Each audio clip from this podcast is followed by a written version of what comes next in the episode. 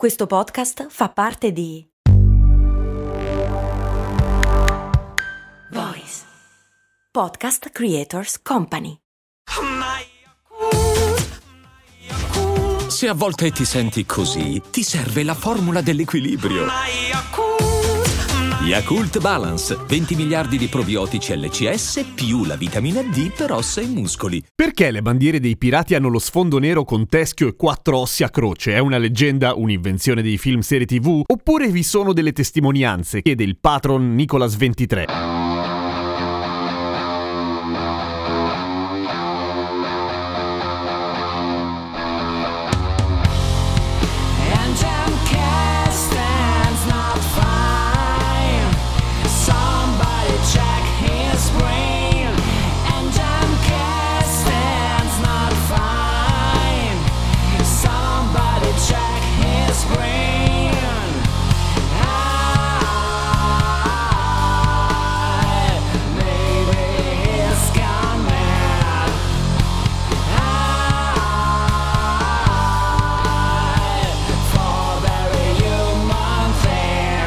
Sono Giampiero Kesten e questa è Cose Molto Umane, il podcast che ogni giorno, sette giorni su sette, ti racconta qualcosa e poi ti tiene compagnia, voglio dire. Sì, la questione della bandiera dei pirati in realtà è vittima di tutta una serie di luoghi comuni, nel senso che è sopravvissuta quella con il teschio e le quattro ossa dietro che tutti noi ricordiamo, semplicemente perché come logo funziona da Dio, diciamocelo, è proprio figo, si capisce subito. Ma in realtà le bandiere dei pirati, anticamente, erano moltissime e piuttosto diverse fra loro. E sì, avevano quasi tutti un teschio o uno scheletro o comunque scene abbastanza efferate che dovevano mettere paura nei nemici, o meglio nelle vittime. Però erano abbastanza diverse, anzi, ogni pirata bene o male aveva il suo design, quello che funzionava meglio. Alcune non c'entravano nulla, nel senso che erano, che ne so, un braccio con una scimitarra, altre erano il teschio ma su fondo rosso. Insomma, c'erano un sacco di varianti, ma partiamo dall'inizio. Come sapete, o forse non lo sapete, però il nome della bandiera ufficiale dei pirati è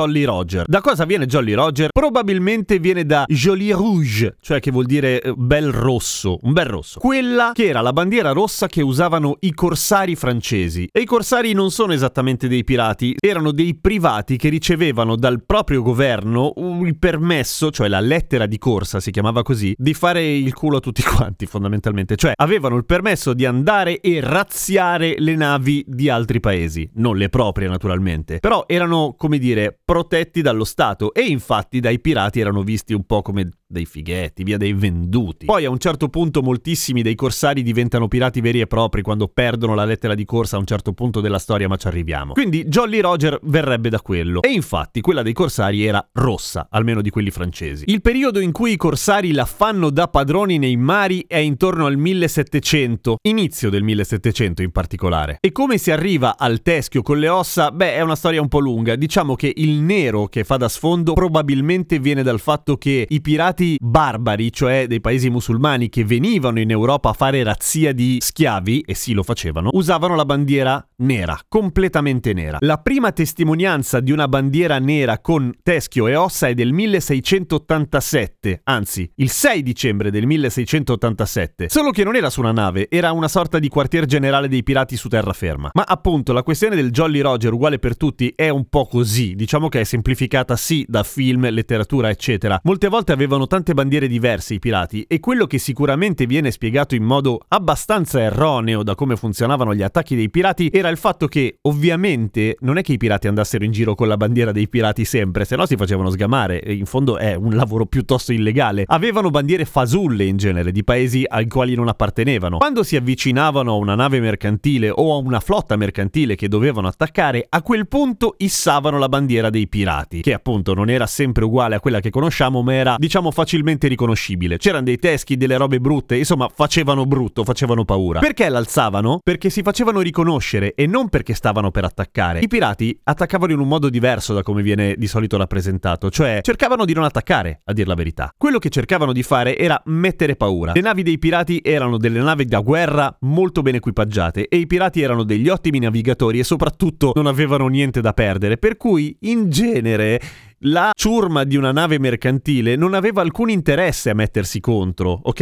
E la maggior parte degli attacchi dei pirati avveniva in questo modo. Loro arrivavano, issavano la bandiera nera e gli altri dicevano ok, prendetevi quello che vi pare e scappavano con le scialuppe. I pirati non avevano nemmeno loro alcuna intenzione o meglio alcun interesse nell'attaccare perché A. avrebbero rovinato le navi che avrebbero voluto prendere subito dopo, B. rischiavano di rovinare anche il carico o di affondare direttamente la nave col carico prezioso dentro per cui molto male, C. ovviamente magari qualcuno di loro rischiava di farsi male per cui perché, se posso farti paura e basta, quello che succedeva poi però se la nave vittima si rifiutava di arrendersi immediatamente, allora i pirati alzavano la bandiera rossa dei pirati e lì erano cazzi perché voleva dire passare da lotta con quartiere a lotta senza quartiere. Che cosa vuol dire lotta senza quartiere?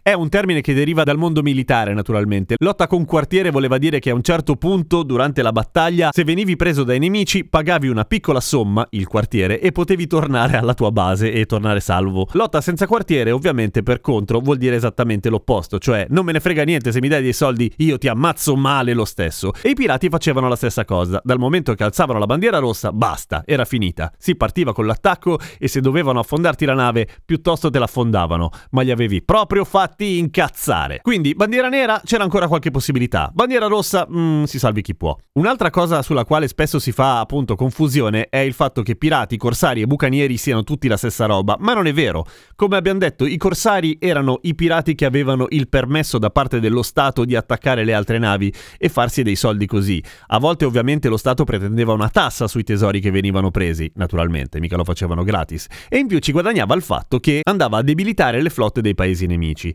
Il bucaniere, invece, erano sì pirati ma specifici della zona dei Caraibi e il loro nome ha un'origine interessante. Erano inizialmente cacciatori di frodo che in pratica cucinavano la carne sul barbecue. Barbecue, barbacoa, in spagnolo, bucaniere. Poi ovviamente a far criminali c'erano tutta una serie di alleanze, nel senso che i bucanieri a un certo punto si uniscono ai corsari francesi, agli olandesi, agli inglesi e diventano los hermanos della costa, i fratelli della costa. In tutto questo ci sono anche i filibustieri. Chi cavolo erano i filibustieri? Erano quelli che facevano parte della filibusta, cioè una sorta di associazione, una sorta di sindacato di pirati in cui c'erano bucanieri, corsari e pirati semplici, diciamo, che operavano che lavoravano, diciamo così, nella zona del Golfo del Messico, per cui in realtà per quanto riguarda i bucanieri i filibustieri era semplicemente l'area geografica quella che cambia il nome. Da dove viene filibustiere? Dai bucanieri inglesi che venivano chiamati freebooters, cioè saccheggiatori. Cosa c'entrano i boots, cioè gli stivali, col lavoro del pirata? Niente, non viene da boots, viene da booty, che vuol dire bottino, per cui, insomma, colui che ti frega liberamente e tranquillamente il bottino della tua nave. Quindi sì, diciamo che la bandiera dei pirati come la conosciamo oggi è semplicemente quella che ha il logo più fico e che è sopravvissuto nella storia perché è oggettivamente il più bello di tutti,